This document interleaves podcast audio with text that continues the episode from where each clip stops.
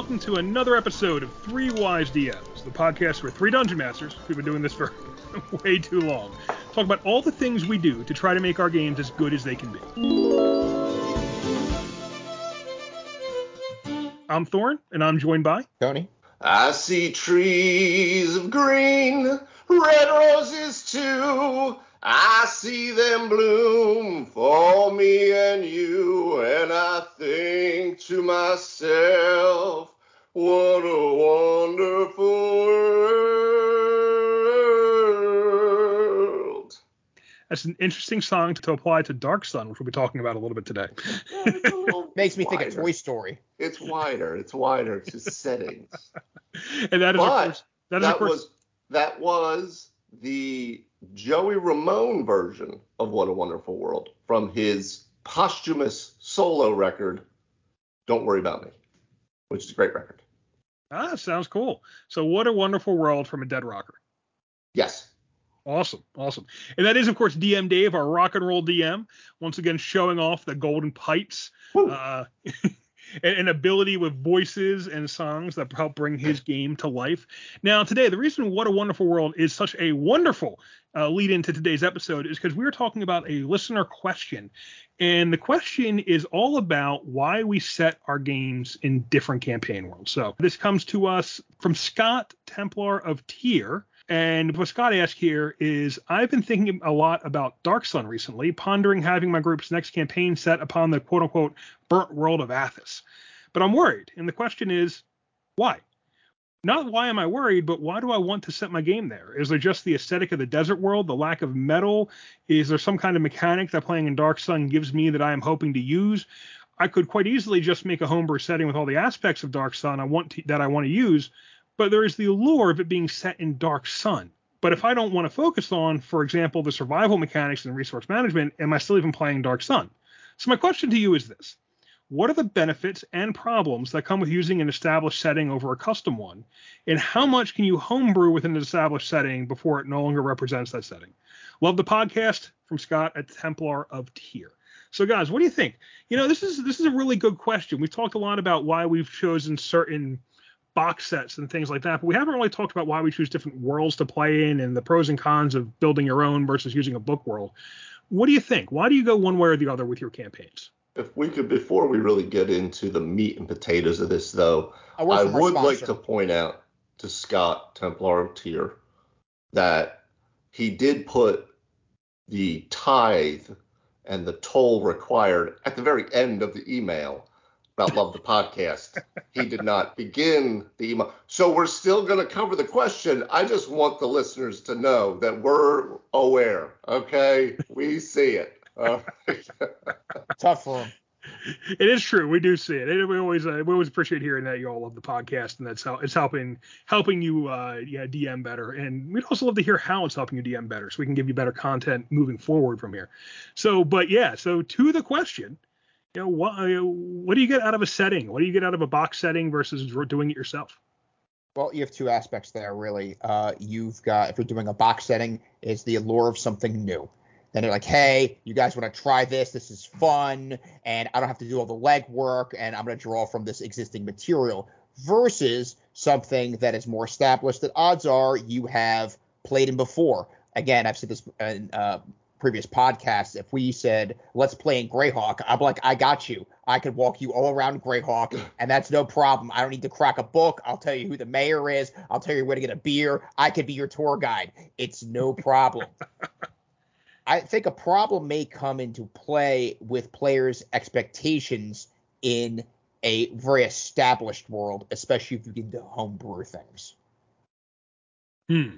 Hmm. Yeah, Tone, I uh I think that was a great example, and we've said it before because Thorne has brought up this example, especially when we played through Curse of Strahd. Some of these things, like something like a Dark Sun or Ravenloft or anything like that, it has such an allure and such a tradi- tradition and such a fan base and like a oh I want to see what the big hubbub is about so let's go play in that and see what what what the deal is you know why is everyone always talking about greyhawk or dark sun or ravenloft or whatever campaign setting it might be Yeah. Yeah. I mean, for me, and you know, even though I improv a lot and I do run a lot of my own worlds, um, it still helps. Like, you still get excited for certain new worlds that are playing with neat ideas. In fact, actually, back in the day when Dark Sun first came out, I grabbed that. I grabbed that box set and I ran several games in Dark Sun. They didn't go super far, but it was cool, and it wasn't cool because of slavery. It's it's cool because you, you, that's the one thing you got to worry about in Dark Sun. It is it does have a somewhat insensitive. Uh, there's some insensitivity. You could say that, you know, yeah. It would need to be updated a little bit if they were going to bring it back. But having said that, like I did love the idea of having these basically a post-apocalyptic D&D world, which is essentially what Dark Sun is. And at the time, at least, and even now, it's the most post-apocalyptic uh, D&D world I've seen nothing. There's some other things I play with, like you know, like I know Forgotten Realms is now like kind of post the spell plague and stuff like that. But Dark Sun isn't like oh magic doesn't work. Dark Sun is like the world is dying. It's it's it's Mad Max D and D. It really is. You know who broke the world? The giant dragon defiler wizard that you may have to fight it will suck the life out of you to kill your friend in like a heartbeat so like it's it's just this super dangerous post-apocalyptic world that is really cool and I like playing with that idea, even if I'm going to ad lib my own campaign. And I know for me, there's other other settings have done that too. Like I have the Eberron book. We haven't played it yet, but I'm very interested right. in getting into Eberron. There's some really cool stuff in there. Uh, it's a little more high magic, a little more magic punky than I would normally do in a game. But I think it looks neat, and I want to give it a try. There's also a Kickstarter one that I picked up, uh, Trudvang, that is a a Norse mythology setting, I love Norse mythology. Uh, it's, it's kind of Norse, Celtic, Northern European mythological kind of setting, not specifically you know using those gods but with that kind of theme. If anyone here has ever ever went to disney world epcot center and rode the um uh and, and rode the the ride in sweden uh the maelstrom you know it's kind of got that vibe that you know you are not the first to come this way nor shall you be the last and then you get cast out. Um now it's a frozen ride breaks my heart but that you know for me it's like you get a setting and it's just there's just a good idea in there you want to play with and you want to see what happens when you start setting adventures there and put the party there and see what they do you know because mm. like dark sun specifically was you know you generally started off as a slave captured somewhere and then something happens and you get a chance to escape but you've got like no weapons so they're really trying to put stuff together on the fly in a way that is not like any other D&D setting you have right now. You're talking bone weapons that break on a one or a two. Like it's a lot of different ideas, and that to me is the appeal. Now, what do you guys think? Well, if you really are into Sunblock, this might be your campaign setting. And there's a lot of very fantastical aspects to that world classically. For example, there's areas of the world that's damaged by magic, and magic is, works differently. There's very unique races you could play. Your opposition is set up like it's a very repressive world where you're not going to go somewhere like here is the good kingdom of Albion. No, you're not. Each kingdom is a equally shitty sorcerer king, and you're getting no love from anybody. Could you I remember we, we we did have several friends who said I would never play in Dark Sun because it's just a meat grinder. Right, and this is from people who actually played Ravenloft repeatedly, so I think that's saying something. but if we're talking about something like that versus the homebrew, so what is the difference there? Uh, yes, as Dave said, there's the allure of why is people why are people talking about this setting, and you're like, well, I would like to do my own material, but then that definitely represents a huge investment of time by the DM because you're doing the legwork, and by that I mean all of the legwork. Well, uh, yeah, and on top of that too, I would even make the argument, um, and this isn't for or against either, but I mean, if we're being truly honest with ourselves, we're all thieves, and any homebrew no. setting that we are doing is based off some established setting somewhere. Whether it's an established setting in history, it's an established setting in movies, in books, in music, in whatever it might be, we're pulling from all of these things and then we're putting it together in the way we would like to see something play that's very unique. So yeah, Tony, with something like that, I haven't played through Dark Sun, so I can't speak on this specifically, but something like Ravenloft, I mean, there's a reason that that setting has gone through every single iteration of this game. Mm-hmm. Every single edition has had Ravenloft from the very first with i6. There's a reason. It has an allure to it. That does not at all mean that I did not just take what they had with Strahd and ram it into my world because that's kind of what I've been playing with with all of the games I run. They're all existing in this big world in different areas, you know.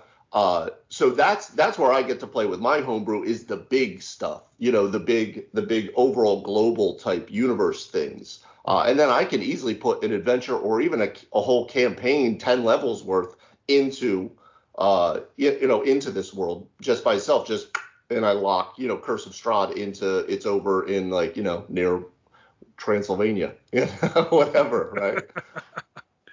You know, I don't know that I would necessarily say building your own world has to be super labor intensive. I now I am improving a lot of what I do, and I and and building little pieces of the world as I as I might kind of prep a prep a session uh, does come up. And there was some initial investment because okay, so the Woodstock Wanderers world, for example, that's a unique world, and I borrowed certain aspects of some things, but I can't think of anything that's quite like what we have going on in that world there. You know, there's some weird stuff going on in it. Uh, it's, it's it's it's vaguely supposed to be generic D and D, but then it's generic D and D that is you know kind of has this fantastic that has these um, cosmic uh, horror. Cosmic, yeah, it. yeah, yeah. It's it's basically surface on the surface it looks like a classic gothic d&d kind of game er, and then you you add in the cosmic horror to kind of mix that up a little bit and make closet things, horror survival yeah sometimes sometimes other times you know hey you're just going around doing quests for the king you yeah, know? yeah. it's it's it can be a bit of both um but the there's pros and cons to each of them. Now i think when i choose to do my own world is when i have inspiration to do my own world and it winds up i mean it's not that different right? Because okay i might pick up a box set because i think there's something cool there i want to play with.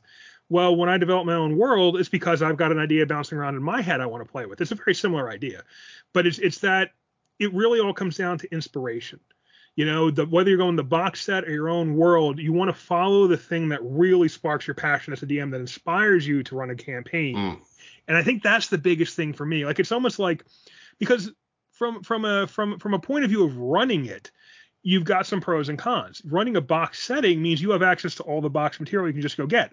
On the other hand, can you memorize it all? Can you use it? You know, there are times when you find yourself trying to pour through the book looking for something you thought was there that you think must be there that isn't there.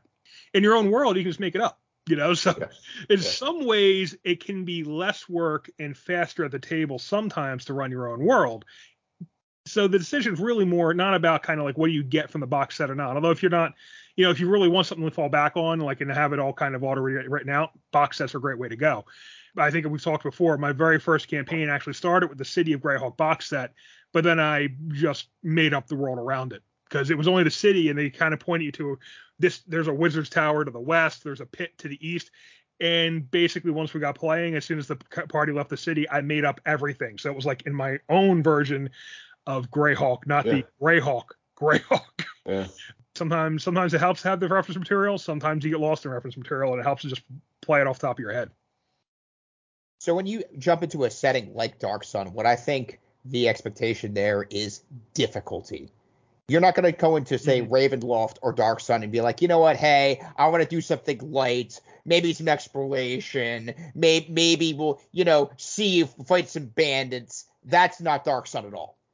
Dark Sun is for you've run a couple of campaigns with a group and they're looking for something to really like okay we, have completed some uh, arcs here mm-hmm. i want to really sink my teeth into something i want to try a new character idea but this time i want a real challenge and the dm cracks their knuckles and goes okay i got you here it is dark sun I mean, in other games, you go, you fight some bandits. In Dark Sun, you fight cannibal gnomes, uh, or cannibal halflings, or uh, cannibal. More like cannibal, more like cannibal half giants. I mean, really, they've got half dwarves that are well, really half giants, you and then you've got half before, giants. It's uh, it's just all cannibals, right? Everything well, is not, cannibal. no, like like actually, literally, it's not that everyone's a cannibal. Everyone's looking to exploit everything they find, though, because it's resource limited, just like Mad Max. In fact, it is. Think if you think of Mad Max in a fantasy kind of setting, that is not a bad way to approach Dark Sun at all, because it's the same deal.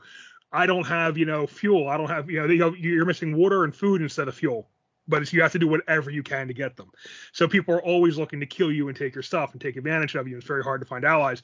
But literally, the halflings are stated they eat people. that is what they do. Thri-Kreens also eat other player characters. You stole my point. Yeah. If, if- Yeah. If, the, the giants and the uh, moles weren't, if I've pronounced that correctly, Mules. I, I usually say mule, but yeah, because it's a half breed between a yeah, bet- it's a non it's a non breed it's a non breedable half breed between I believe dwarves and dwarf. giants. yeah. Oh, And and if those aren't badass enough for you, if they're not formidable enough, the actual mantis people will get you. really, this is a But- uh, setting where you could die trying to get a hot dog. And these are all player character classes too. You can play the cannibal halfling. you can Or the play the, the, the the the I mean obviously actually Thri-Kreens I think are I think they've been introduced now as a player character race somewhere. So they're back in, which is cool. Also, it was the psionic setting, which is a little bit. Some people liked psionic, some people didn't. Not optimally implemented in second edition, I would say. But it was the best setting. Everyone had psionic, had a psionic power in Dark Sun, which was the other thing that made it cool. Tony, Yeah. I think that that was a good point you made, though. It's very much related to the tone. Um, because if you're choosing that setting, you're choosing it for a reason, right? Like you said, you're not going out to fight some bandits. You're going to, you know, fight these fucking mantis people or whatever, that or not be eaten by cannibal halflings. You know, in the same way, like you can't run if you want to do a high fantasy, high magic thing, you can't run yourself into like Ravenloft or something, you know.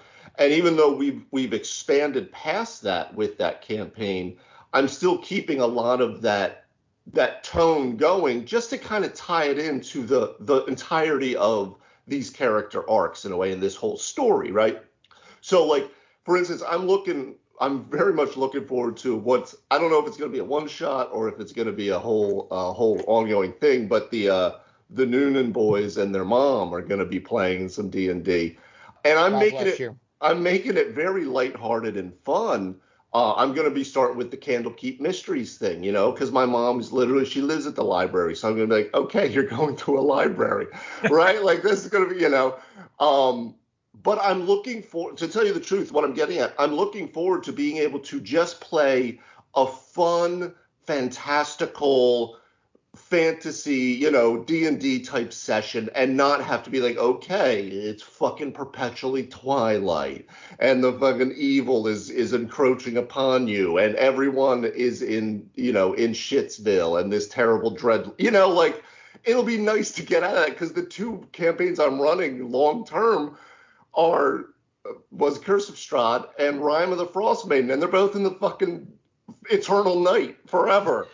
it's like, you know, I'm looking forward, but you can't do that. Like I couldn't run Candlekeep Mysteries in the middle of Curse of Strahd or Dark Sun. It's not going to work. It's going to make no sense in terms of of tone and texture of the of the adventure or the setting that you're trying to run, the world. And you also get, I mean, adding to that tone, in a setting like Dark Sun and a setting like Ravenloft, less so Ravenloft, but in Dark Sun, player characters have much more limited choices. So it's not exactly railroady, but it's like, hey, you're gonna starve, and here's a way you can get some food. Mm. You know, and you kind of have to do it, or you're going to starve. You know, it's um, you, you're very, it's like it's it's it's much more um, It's like Tomb of Annihilation on steroids. a little bit, yeah. Yeah. you need to take your opportunities to get the things you need, otherwise you're not going to make it. Yeah, is what it yeah. comes down to. You know, because Yeah. because yeah. you get you have Definitely changes the t- the tone of the game you're going to run too. Yeah. definitely.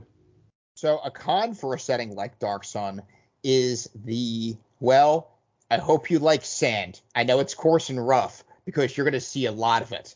And when I run a game, I like to change sceneries frequently. In fact, I look for excuses to do that. I want to take you to the mountains and the valleys and the jungle, and you can see some dinosaurs, and there's a pyramid over here, and we keep just jumping from place to place. Then we start going to different worlds when I get bored of that world.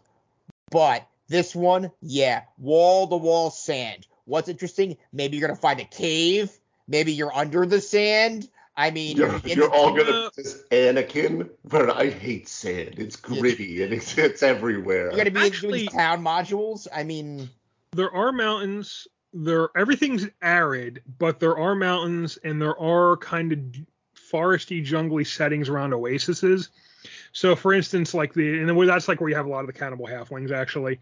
So there Oh. are there is mark some that on my map. Yeah, and well, and then on well, on top of that, there's the one of the big differences in Dark Sun. If you want to like kind of have different places, the cities versus the wildernesses are very different. You can say that in any game, but in Dark Sun it's even more so because if you're out in the wilderness, you are starving and barely able to survive. If you're in a city, well, you might be enslaved. You have to deal with these political power players who are totally deadly and have no value, take you know, carry no value of human life. So it's like there's there are like there's different things you can do. You, you oh, you're not going to go out on the ocean, but parts of the desert are sand ocean, so you can still do some nautical stuff. It is very sandy, but there are there are different biomes you can get into to change up a bit. But you're never going to go to like you know there's no like frozen there's no like frozen ice caps anywhere or anything like that. That you bars. know of. Right. That you uh, know of. But that also kind of inhibits travel inherently because you're not going to be like, hey, you know, in Skyrim, despite the fact it's 40 below out, I'm just going to run out this door and go run to Windhelm with no side effects or repercussions whatsoever. Never going to lose a finger. It's fine. Here, yeah, you will die. You'll run out into that desert and you'll be dead. Like you can just look at your stopwatch and like, and he had a heat stroke. That's it. Yeah, there are definitely places you don't want to go, but at the same time, you kind of have the same travel options you would have otherwise. So, like for instance, on the sand seas, there's boats you know, they're sand boats, but there's basically, you know, think think Avatar, you know, that when they were in the desert. Um, so you do have like you can you had that stuff you could change up. So you could always give them an airship. You could always give them some way to fly around. Um, but you aren't necessarily like if you want like water, yeah, Athas doesn't have that. One thing I will say though too, um, just in terms of one of the things I like with um, established settings, uh, even if I'm not specifically using them as it is verbatim. Like for instance, like we're playing in the Forgotten Realms, you know, technically speaking, but it's as we've discussed, are Forgotten Realms. Yeah. Um, but I was very influ- highly influenced when I came back in and started running games a lot uh, with because I was running Pathfinder with the amount of information they had on Golarion, the the world that the Pathfinder world exists on. Um, and I would use it on their Pathfinder wiki uh, site, which was a treasure treasure trove of information on everything you could possibly think of, and it was all hyperlinked, right? And for me, with established settings, not that I necessarily am just going to run it exactly as it is. I'm probably going to be changing things, but I love that because I work well with my ideas with prompts, with things that make me think, fodder for my brain to start going, oh, that's cool, but this is even cooler. I can do this. Uh, but at least it gives me a lot of jumping off points. And if I'm ever lost, I can fall right back into some of the established safety net, as it were, of that setting. I don't have to you know, I could make these ice caps in Dark Sun somewhere, right? Somehow, you know. I mean, it's fucking world of magic. I mean, you know, mm-hmm. whatever, right? Um the magic consumes life. The, the, the tricky I, thing is the magic what, what is the saying, reason. Right. You can do whatever you want in a way, right? But I have the ability to fall back onto the lore and the history and and a lot of the established uh, quests and and and players and and uh, people and factions in whatever this setting or world might be. And for me, that was huge. I will still, even though I'm not playing in Pathfinder, I will still go back onto Pathfinder Wiki just to see because they'll they'll name something a certain way, and I'll be like, that's mine now. Now now I have it. You know, like that's just. So for me, I like established settings in that way. It's great fodder for me to start thinking about where can I take this. Yeah, I never put together that Dave was such a Kender DM. yeah. Oh, just when you think you know somebody. That's me. Hasselhoff Furfoot, the DM. The Kender DM, yeah. So when you're really in an established setting like Forgotten Realms, there's another expectation, or perhaps an underlining one, where is the DM gonna really hit all the key points in Forgotten Realms? What about all the key NPCs? If I'm playing in Forgotten Realms, am I gonna run into Elminster, the Simbul, Blackstaff, Drizzt, um, any number of these other characters? Are we going to be involved with them? Is Halaster going to appear? I mean, you know, and one of the I think a really easy pitfall is when you're super low level and then you run into these incredibly auspicious NPCs and you're like, what is this person doing bothering with me? and that becomes a continuity strain. True, and you do have to talk it away sometimes. Like, why are they bothering you? Because they got other. I mean, the, the fundamental premise in a lot of Forgotten Realms is Elminster's bothering you because Elminster has other things to do, right? That's that's kind of that, that's kind of the setup in most of those cases. Do you feel like you need to be in the world to use those characters though? Because I mean, I've certainly, as we've talked about, I had no problem at all pulling out a version of Strahd that is entirely in my head Right. for Woodstock Wanderers. Right. Uh, are they? I would say because they are, dare I say, indigenous to that uh, place, like that's their point of origin. Um, it's more likely that it'd be you to be assumed to encounter them there. Now, when Mordenkainen popped up in Ravenloft, then you know, then you're like, hey, what are you doing here? And then that becomes a really key focal point of the story. That was actually a very um that is a hot button issue in the Curse of Strahd circles. And I actually kind of played with it too. I was like wrestling back and forth with this whole idea of Morton Mordenkainen showing up because uh again it goes back to that idea of you have this Strahd that's not even the toughest dude on the block in his own realm, you know, because you you know, if you give, have a nice greater restoration spell, you now have a CR 21 Lich rolling up on you, right? So, like, and the idea that Strahd, like Mordenkainen in his in his prime, rolls up into Ravenloft and is smote down the mountain by Strahd is a hard pill to swallow, you know. Yeah. But what I did with it was I kind of twisted it a little bit, and I have like a reasoning and you know some time issues and stuff, you know, to make it a little fun.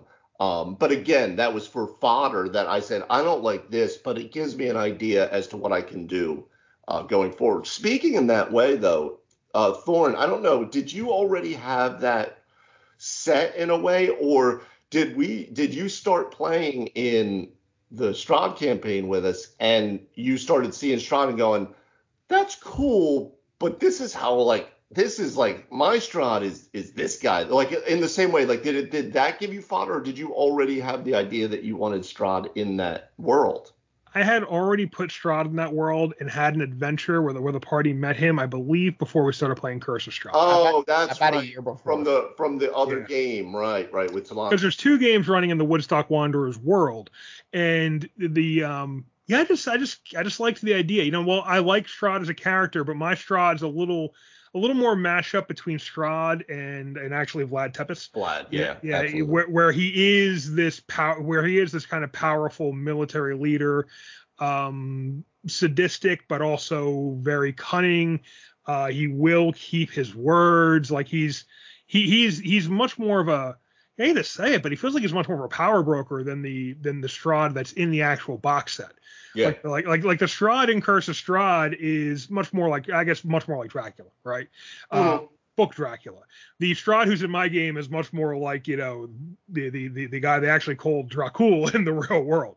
You yeah. know, I it's, uh, literally think of him really more like like Gary Oldman's Drac. You know, like I that's how I you know. But for me, that's like the epitome of Dracula is Christopher is- Lee over here. you know? Gary Oldman played one hell of a Dracula. Yeah, Christopher I mean- Lee did as well. No, Absolutely. for sure. I mean, yeah, Bela, I get it too. But you know, I don't know. Gary Oldman's just. See, like, I, the, the, I've I've also been brainwashed a little bit by the look of Strahd because I've seen the paintings that D and D does of Strahd and they don't Yes. look like any of those people. no, no. So I still kind of think of him as his own vampire in the Dracula mold, his Yeah. own love-sick vampire. yeah, yeah. yeah, definitely, definitely. But no, I wanted um, and actually the reason I brought Strahd in is kind of was a little bit of a a little bit of a uh, I did run into some of that because I brought it into a game with people who had played with Strahd a lot, like Tony was in that game as well as one of Mhm. our other friends who had done the Strahds before. So when I hopped him into that world, there was a certain expectation they had that did not necessarily meet the Strahd they were meeting. You Mhm. know, and, and there was a little bit of a challenge of getting them to be like, okay, no, no, no, pay attention to what I'm saying, not what you remember Strahd as, because I, I don't care. Yeah. He didn't do Play those my things. Strahd, my world, my Strahd. We're doing it my way. Um, and there was a little bit of a challenge with that, uh, where, where the meeting kind of went a little funky. But I feel like Strahd's played much better with the Woodstock Wanderers group, where he's kind of just a vague, like he's a threat, and he they keep running into people who are trying to convince the the powers in the world that Strahd is their only Yeah, salvation. they're, he, the, we're meeting as emissaries rather than necessarily straight up meeting him, except in like you know very you know Yeah. cryptic ways. Yeah. I mean, because basically, just to just to, for for for reference for the audience listening, so yeah, the Woodstock Wanderers world like is is has this uh, cosmic horror thing, Ghatanothoa, which is actually the name of a Lovecraftian creature, uh, an, an elder god, an elder god. Um, and that's there. There's kind of like a embryonic version of that inside the world, and the world like its egg. So okay, it's been asleep for a long time. Have kept it asleep. A, however, if you feed this thing souls, you get a lot of power. So there was a rogue elven, elven, uh, you know, uh, archmage who started feeding it and waking it up, and and and he's basically accelerating the apocalypse because he figures he'll get enough power to get off planet, and everyone else is screwed. But he kind of sees it as well. It's going to go anyway. Strahd's there. Strahd's pitch is, let me pull your world into my world, and nothing attains nothing, nothing attains its potential in in, in Ravenloft. So this thing will be stuck as an egg forever, and you'll live in my world, and and and that's a better outcome than this thing hatching and your entire planet being destroyed with all of you. That's kind of the that, that that's the tension we built in there. There's two bad guys. One bad guy is offering to stop the other bad guy if you let him do something absolutely terrible to your world. yeah. Very enticing, yes.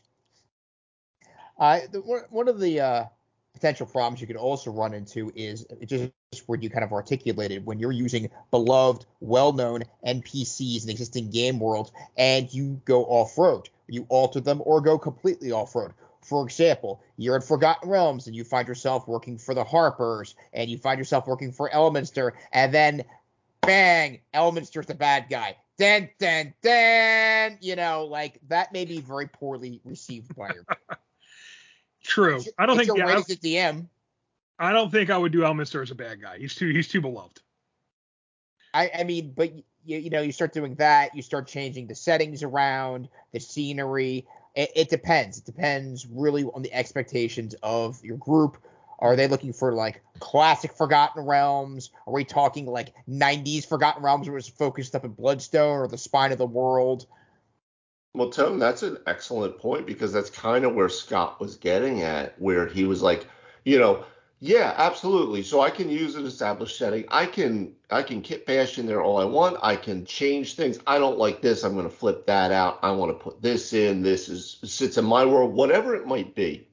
But at some point, when you have removed enough of it, when does it stop being the setting and it's just become your own world, which is fine. But if you're trying to uh, to play in that setting, if you're trying to kind of see what that setting is about, you know, when at what point does do you cross that the Maginot, as it were, right? the and, Maginot line. and now, yeah, and now you are playing in something else, right? Like we ran into this um, with Storm Kings, for instance, because I think we played about two percent of Storm King's Thunder. A very robust. I still, I am still at some point, I still think I want to try to run it myself, uh, and just see like how different is this fucking adventure, right? Um, but uh, and then like for me, like for at least the first like I don't know eight nine levels of of Curse of Strahd, I was playing pretty close to book, as close to the book as I could do without completely saying like I, this makes no sense. I'm not doing that you know so you had two two divergent things at what point does it does it change where it's not that setting anymore You know, I think that's that's always going to be a bit of a sliding scale. And my f- my my most important point on that is it really doesn't matter. Mm. You know, no matter what you do, no matter if it's, if it's a box set or if it's or if it's your own setting or some combination of the two and or something cobbled together with different inspirations and kit bashed together, it's always going to become your setting in a way unless you go very far out of your way to stick just to the book stuff. It, which and, and they're they're all valid, right? I mean, I don't think I, I don't even think I would stop to to to wonder, you know, should I use this setting or should I homebrew it? Or am I too far away from this setting where I, where I shouldn't have used the setting? Mm. They're all just resources for you to have a good time with your friends. yeah. You know, at the end of the day, like you don't you can we played Barovia fairly by the book because you want it and we all wanted we, we were in agreement on this. We wanted to see how does this classic module play in fifth edition. And you can do that and, and that's that's great. We had we, we had a lot of fun. At the same time in other places we're just kind of like the dms making choices like tony storm king's thunder where it's you know okay i want them to play this adventure but I think I can make it better. I think we can have more fun. I can do it better this way if I make these changes to it. Mhm. And that's still totally valid. And I don't think you need to I don't think you need to ask yourself the question of am I changing it so much I might as well not use it. You know, I think it's it's really about inspiration and bringing fun things to your game group. And the, the choice of how close do you stick to it, it is just a matter of what kind of game do you and your friends prefer. You know, if your friends, you know, really are, or they, they know all the settings and they really want to play the okay, what did WotC release and let's experience that, you keep it to the book. If they don't care and you don't care and you think you can and, and you have other ideas you want to explore, well, you go with whatever inspires you and just follow that. Well said. if the uh, printed material, I mean, it's, that's also a very comprehensive of everything I've seen so far. I mean, it's really got a, so much detail, like you could paint walls with it, and then it has a weak hook.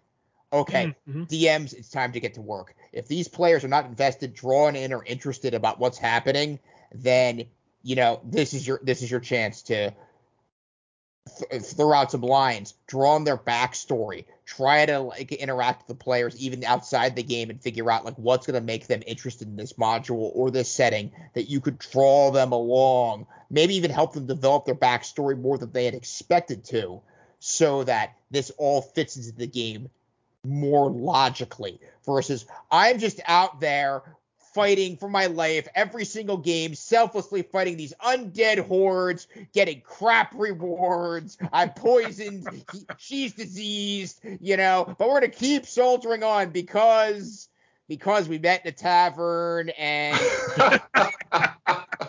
I met these guys in this bar, man, and I'm just. I we made a deal. die You for 'em. always stick to the letter of the the word you made when you were drunk. yeah. Oh, I mean, and you, I mean, the, the reason you departed with Storm King's Thunder, Tony, wasn't that because you felt like the lead was weak, right? Like you were like, we got good stuff here, but why would my players want to do it? there was a couple of real stumbling blocks in that module, in my opinion. The first one was the, the the hook was made of rubber. I, I don't understand how I'm sucking all you. First, again, I've, I've articulated this before. There was no like, hey, you guys all meet up and this is how we do it. They're just like, hey, all right, there you guys all are. So I guess you guys all met or something. Anyway, on with the story, and that's always a mistake. I've done it in the past.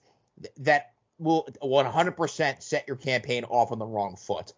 But then later in the game, they're like, you could have the thrill of exploring. And I'm like, my players will not like this. They don't want the thrill of riding a horse for hundreds of miles around a countryside as they're randomly attacked by random shit. I might not have minded that. I think I would have liked it. I, don't- I don't I mean, it depends on what what, what are we doing and what are we finding, and yeah, who knows? I mean, I got to try to spice it up, but it's like, okay, well, here are the points where the really good stuff is, and here's all this filler surrounding that. You kind of kind of cut your way through with this giant butter knife to get through it. There, I say. I mean, I think you know, it's y- you're not a big explorer. Like like when it comes to like the X's of D and D, like like exploration really isn't the thing you really like to do, right?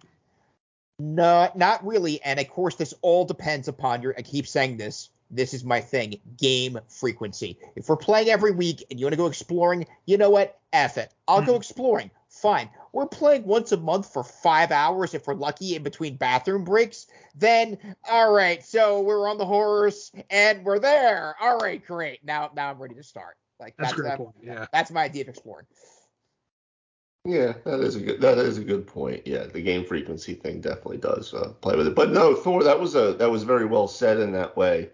In that it really doesn't matter unless you're specifically, I want to experience the classic movie, and let's see what the how this thing plays out. And if you're doing that, then you can stick to it. But outside of that, I think that's kind of what we've all been getting at is that we're using it as jumping off points into whatever we're doing, whatever we're doing.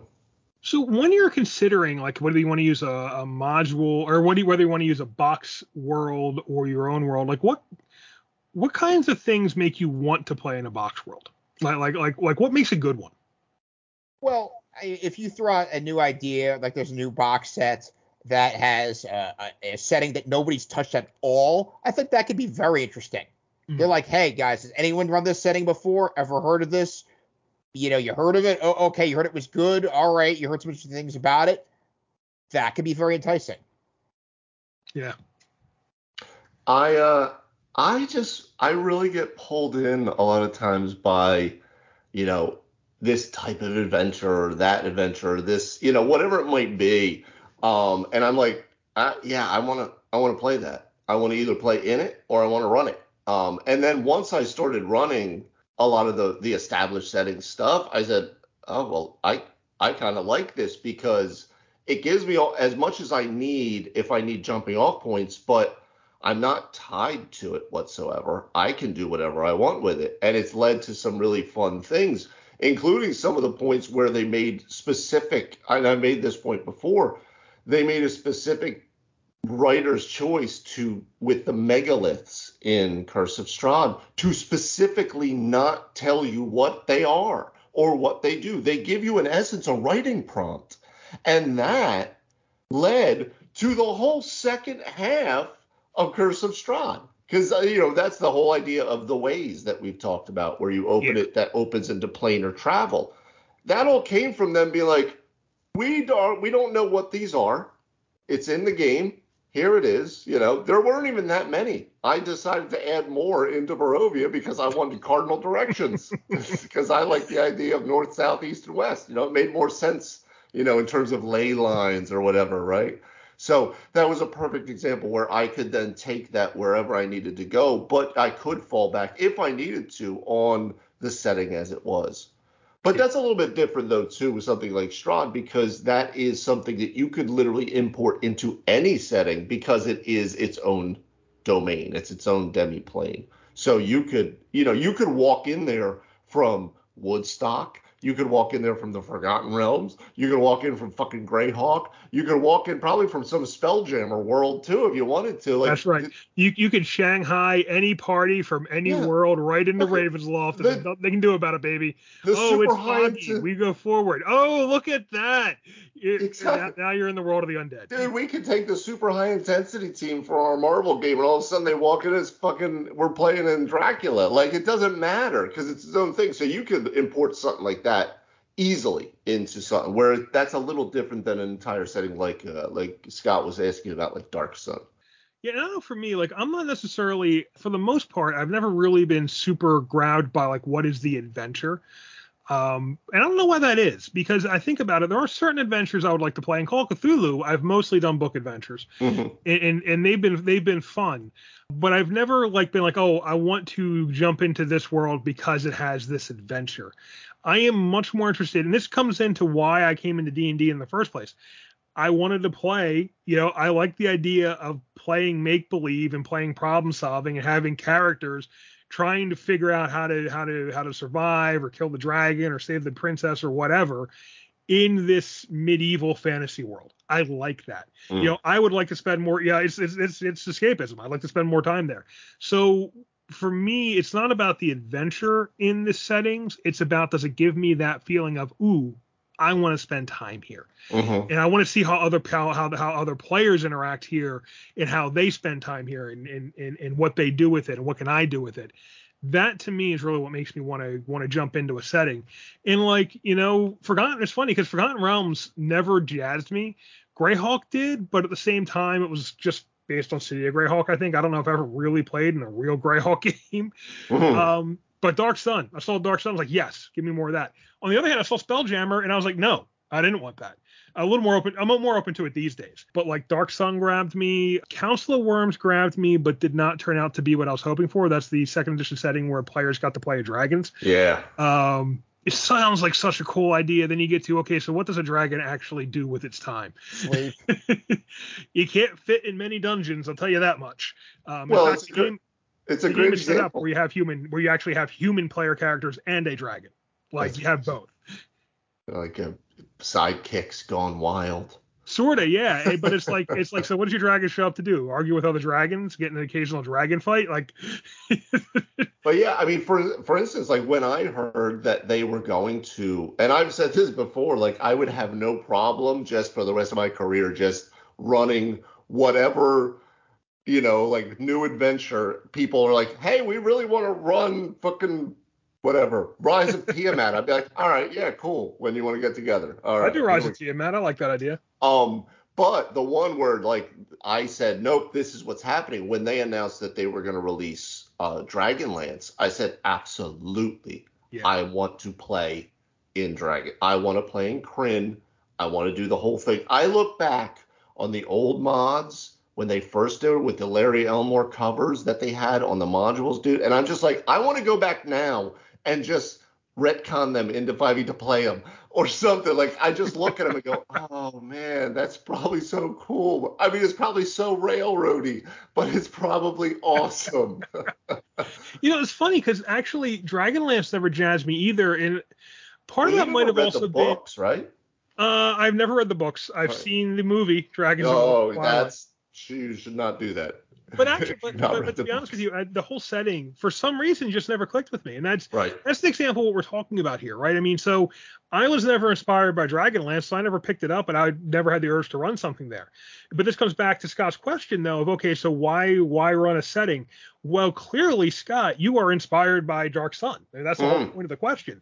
And if you get that vibe, you know, frankly, never ignore a Muse.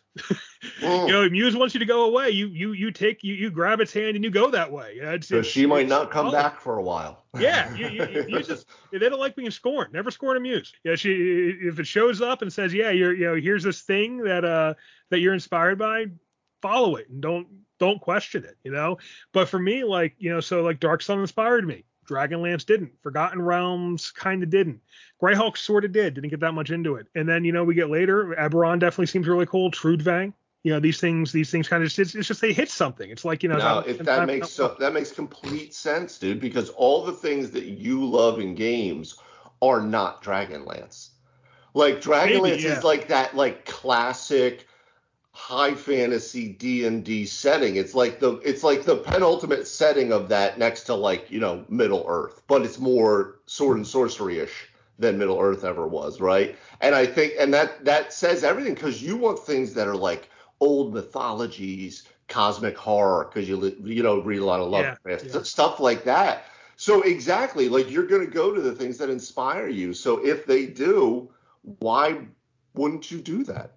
Yeah, history, mythology, cosmic horror. These tend to be the things that inspire me. Yeah. I mean, I do like old school like sword and sorcery. I I, I love it. I, but I'd rather play and play it more in a Conanish type way Yes, than the, old Dragonlance kind of way. Yeah, exactly. Yeah, a little, Yeah. a little, and I hate the word gritty, but a little more down to earth. You know, not someone's got phenomenal cosmic powers. There's two people in Dragonlance, Raistlin and uh, I think what Silvermoon, who are actually quite powerful compared to everyone else in the world. And, and it's like, I want to come into that later. it's not where I You're want not- to start my You're not gonna Oh, jump boy. on him for saying Silver Moon. I'll let that go.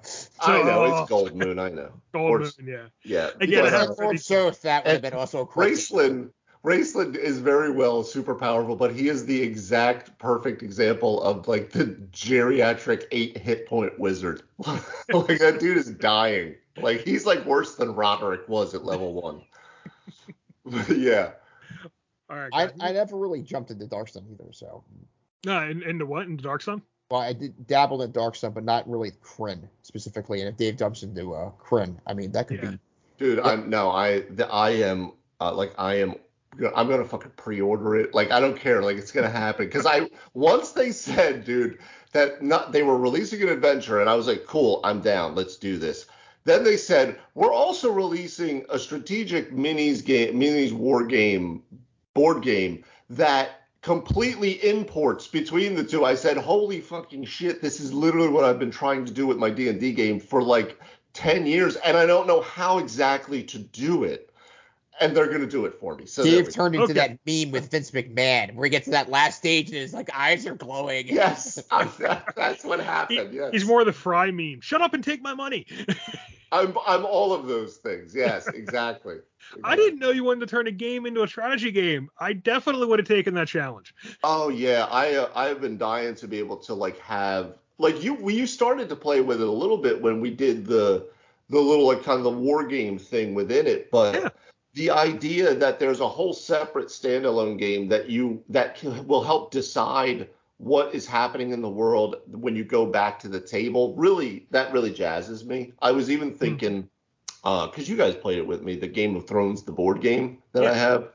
I was even trying to figure out a way to run a campaign in like Westeros and then utilize the game as like when the wars are happening between the kingdoms, whatever. And then, you know, some sort of adventures are happening when you get back to the table, but I, I couldn't quite uh, put those two things together. So Yeah, I think the problem is like for like a game like Game of Thrones, which has a lot going on. yeah.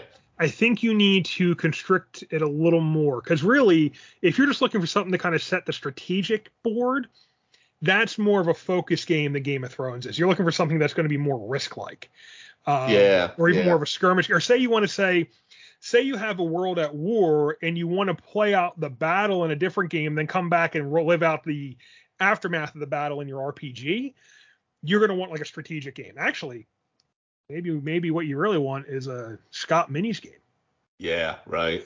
You know, if you, it's like you're like, okay, there's going to be a battle here that decides things. Scott, we got to have a minis weekend. Can you bring me some minis? We're, we're going to have a tabletop war game to decide what happens in the D and D game. Absolutely. Well, that's what I saw happening in Woodstock. If we were getting together, we absolutely would have had all the minis out on on the big white tables and just done a a mass battle like that. That would have been fun as hell. No, no, there definitely would have been one. I was going to have a. Uh, we haven't done it yet. We still could in the future, but I thought that'd be really cool to have an attack at Donna Westra coming through that gap that you're guarding there, where the party has to run back and actually fight a fight a Oh, yeah, dude, because we have the model for Duno Estra and then a whole mini is set up. Oh, dude, Yeah. yeah. And I and I Absolutely. and when- and when Scott built the model, I gave him permission to say, look, just build. You know, you you can take a strategic eye to this and build this in a way you think makes that you would want to defend. Uh, so he so he put a, I think he put a little bit of thought into that side of it too. Yeah. Uh, It looks beautiful. anyway. we are we are we are getting far. Yeah, afield. sorry. Sorry. Let's try to reel this back in. I think it's time for you know we've been talking for a while. I think it's time for some final thoughts on what makes you want to run a box campaign or your own campaign, and you know how do you how do you pick?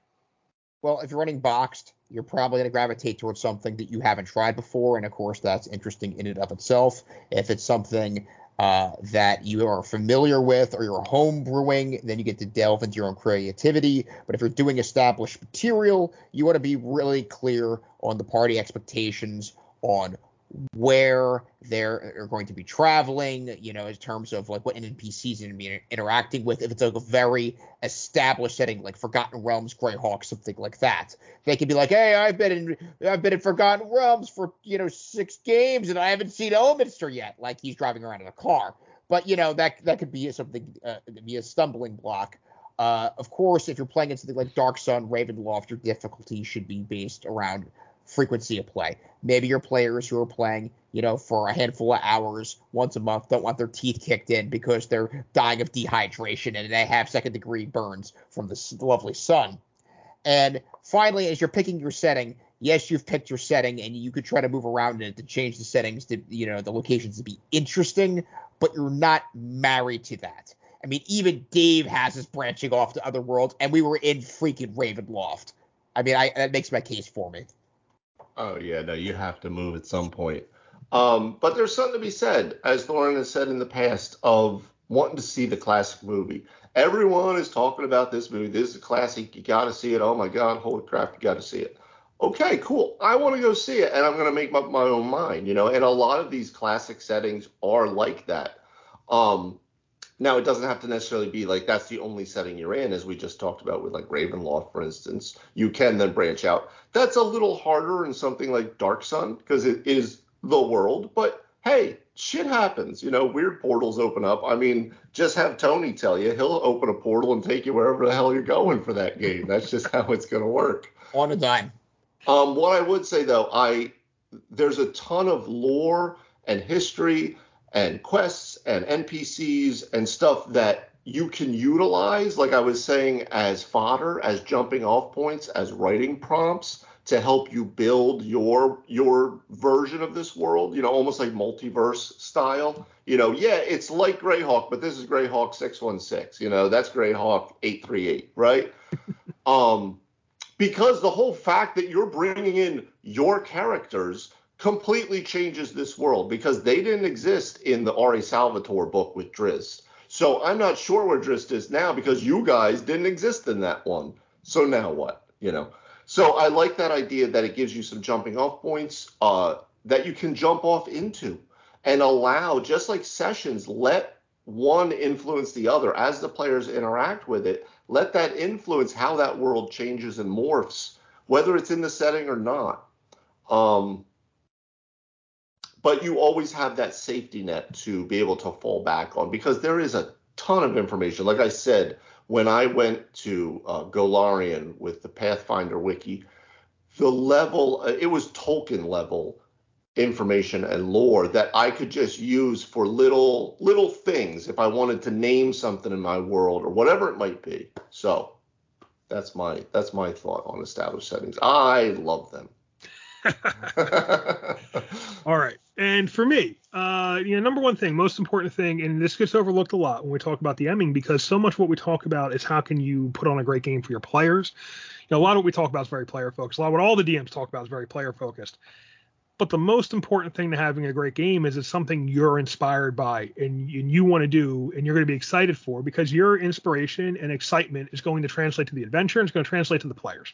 So when you have a setting that makes it just gives you that feel like, ooh, I want to be, I want to be there. I want to, I want to, I want to spend a little time there and explore that. That's when it's a great time to use a box setting to me. I mean, all the box settings I've ever opened up have been things that really kind of inspired me and just made me want to pull a group together and spend some time in that world. So that's mm-hmm. the, the biggest deciding factor for me. And likewise, when you're talking about when is it time to create your own world, same idea. You know, I mean, I'm not going to sit down and create my own world just to have it be a flat nothing. It's because there's some idea in my head of, ooh, wouldn't it be cool if we did this? You know, wouldn't it be cool if your world was actually a shell of an egg for a great old one that might wake up at any time and destroy everything? That's the kind of uh, that you know, it's it's it's it's just that it's taking taking taking a thread and running with it. So I would really recommend, like, yeah, Scott, just you are inspired by Dark Sun, take it and run, man. You know, I, I wouldn't I wouldn't I wouldn't second guess that. Uh, so when it comes to how do you implement those settings, though, you got to remember your as Dave and Tony as they, as Dave was saying, your game is unique. You know, your game and what happens between you and your players isn't the same as what's in the book. You can keep it close to the book if you want to, but that's only one option out of many, many, many other options. You can take it as far away as you want build your own areas, build your own dungeons, add NPCs, make it totally different.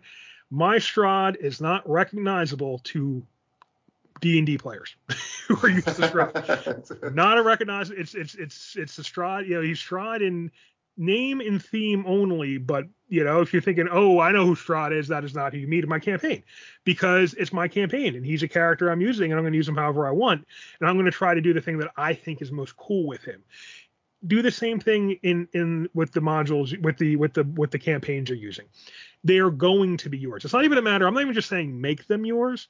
I'm saying accept that over the course of a campaign that is a collaborative creative exercise between you and your players your campaign is going to be yours. There is no other option. It's always going to be different from the book because that interaction you have with it's not just it's not even like you're writing a book and making it your own. You have an interaction with players, and that interaction is going to create something totally unique and exciting in its own way. So even once you decide what your setting is going to be, it's going to be a box or a homebrew or whatever. Embrace the fact that you're going to, yeah, it's going to get totally mangled up, made totally different and totally unique to your party, because that's really where, to me, some of the most fun in D and D is. You know, it's I'm going to start. In a, I might start with a book. I might use a book for backup. I might use a book for details. But once we get into it, I'm going to remember the choices we made. We're going to go off road. We're going to go off book whenever we need to. And I'm just going to flow with it. And that's going to become our shared world together that me mm. and my party play in. And it's different. And arguably to me, that is one of the best parts of D&D. You know, getting out of get, getting getting that thing that you created with your friends that is totally unique. It doesn't exist for anyone else. So embrace yes. your inspirations and embrace that. Yes, yes, yes. All right, guys. Well, that was a that was a that was a good one. Now it, it's bringing me back to all these. You know, we have a lot of games, but there's settings I want to try, and I we can't quite fit them so, in. They're always out of reach. What was that? Uh, what was that myth that it was always out of reach for him? Oh, I don't know. I, uh, I, I don't know exactly which one that is, but like Are we talking about the boulder getting pushed up the hill? No, not Sisyphus. Sisyphus. No, no, not Sisyphus. No, it was it, something was always out of reach. He could never quite get it. Anyway, but I feel like that was Greek mythology and and uh, Hades setting someone to that fate. Maybe. it's, probably. I mean, but, i- i- is is it better or worse than getting your liver eaten by a giant eagle every day? I don't know. oh yeah, just mm-hmm. We could kick that around. You know, it's because I've literally got right now. I have two box sets I want to play. Three, if you count uh, Sandy Petersen's Cthulhu Mythos, which is more something I would lay into an existing campaign. Uh, Cth- Sandy Petersen, who created Call Cthulhu, he has Cthulhu Mythos for 5e. I have that book. and there's oh, stuff to put in there. Um, that actually would have come up in the campaign that broke apart. So, um, but actually, I have two box sets I want to run and one homebrew campaign I want to run, like like campaign world. So it's always kind of like that for me. There's like two things that someone else made that I'm inspired by, and one thing that's my own I'm inspired by. You know, and it's uh, I'd love to get them all going at some point when we have infinite time, which Yeah. is, you know, well, you know, campaigns Over the will rainbow, shift maybe? and I don't change know. over the years, so we'll see. All right, guys. Thanks a lot for uh, for for stopping by to talk about talk about our, our favorite uh, campaign settings. Absolutely. And Scott Templar Tier, thank you very much for sending in that question. As you saw, that was that inspired us and gave us a lot of great ideas to talk about. Now, if you're listening from home and you'd like us to consider your question, we love taking reader questions. You can go to threewisedms.com and enter it in the What's Your Problem field. You can send it to us directly at an email address, threewisedms at gmail.com, or talk to us on Facebook, Twitter, and Instagram. We're active in all those places, and we're we really what we want to do here is help our listeners solve their problems and, and, and get some perspective on some tricky situations. So feel free to send us any questions you have. We'll do our best to work them into a show. Other than that, if you like what you're hearing, please give us a five star rating in your podcast platform of choice. Tell your friends. You know, we, we, we really appreciate that all the support our listeners have given us in helping us grow. And that's it for this week. We'll see you next time. with Three Wise DMs.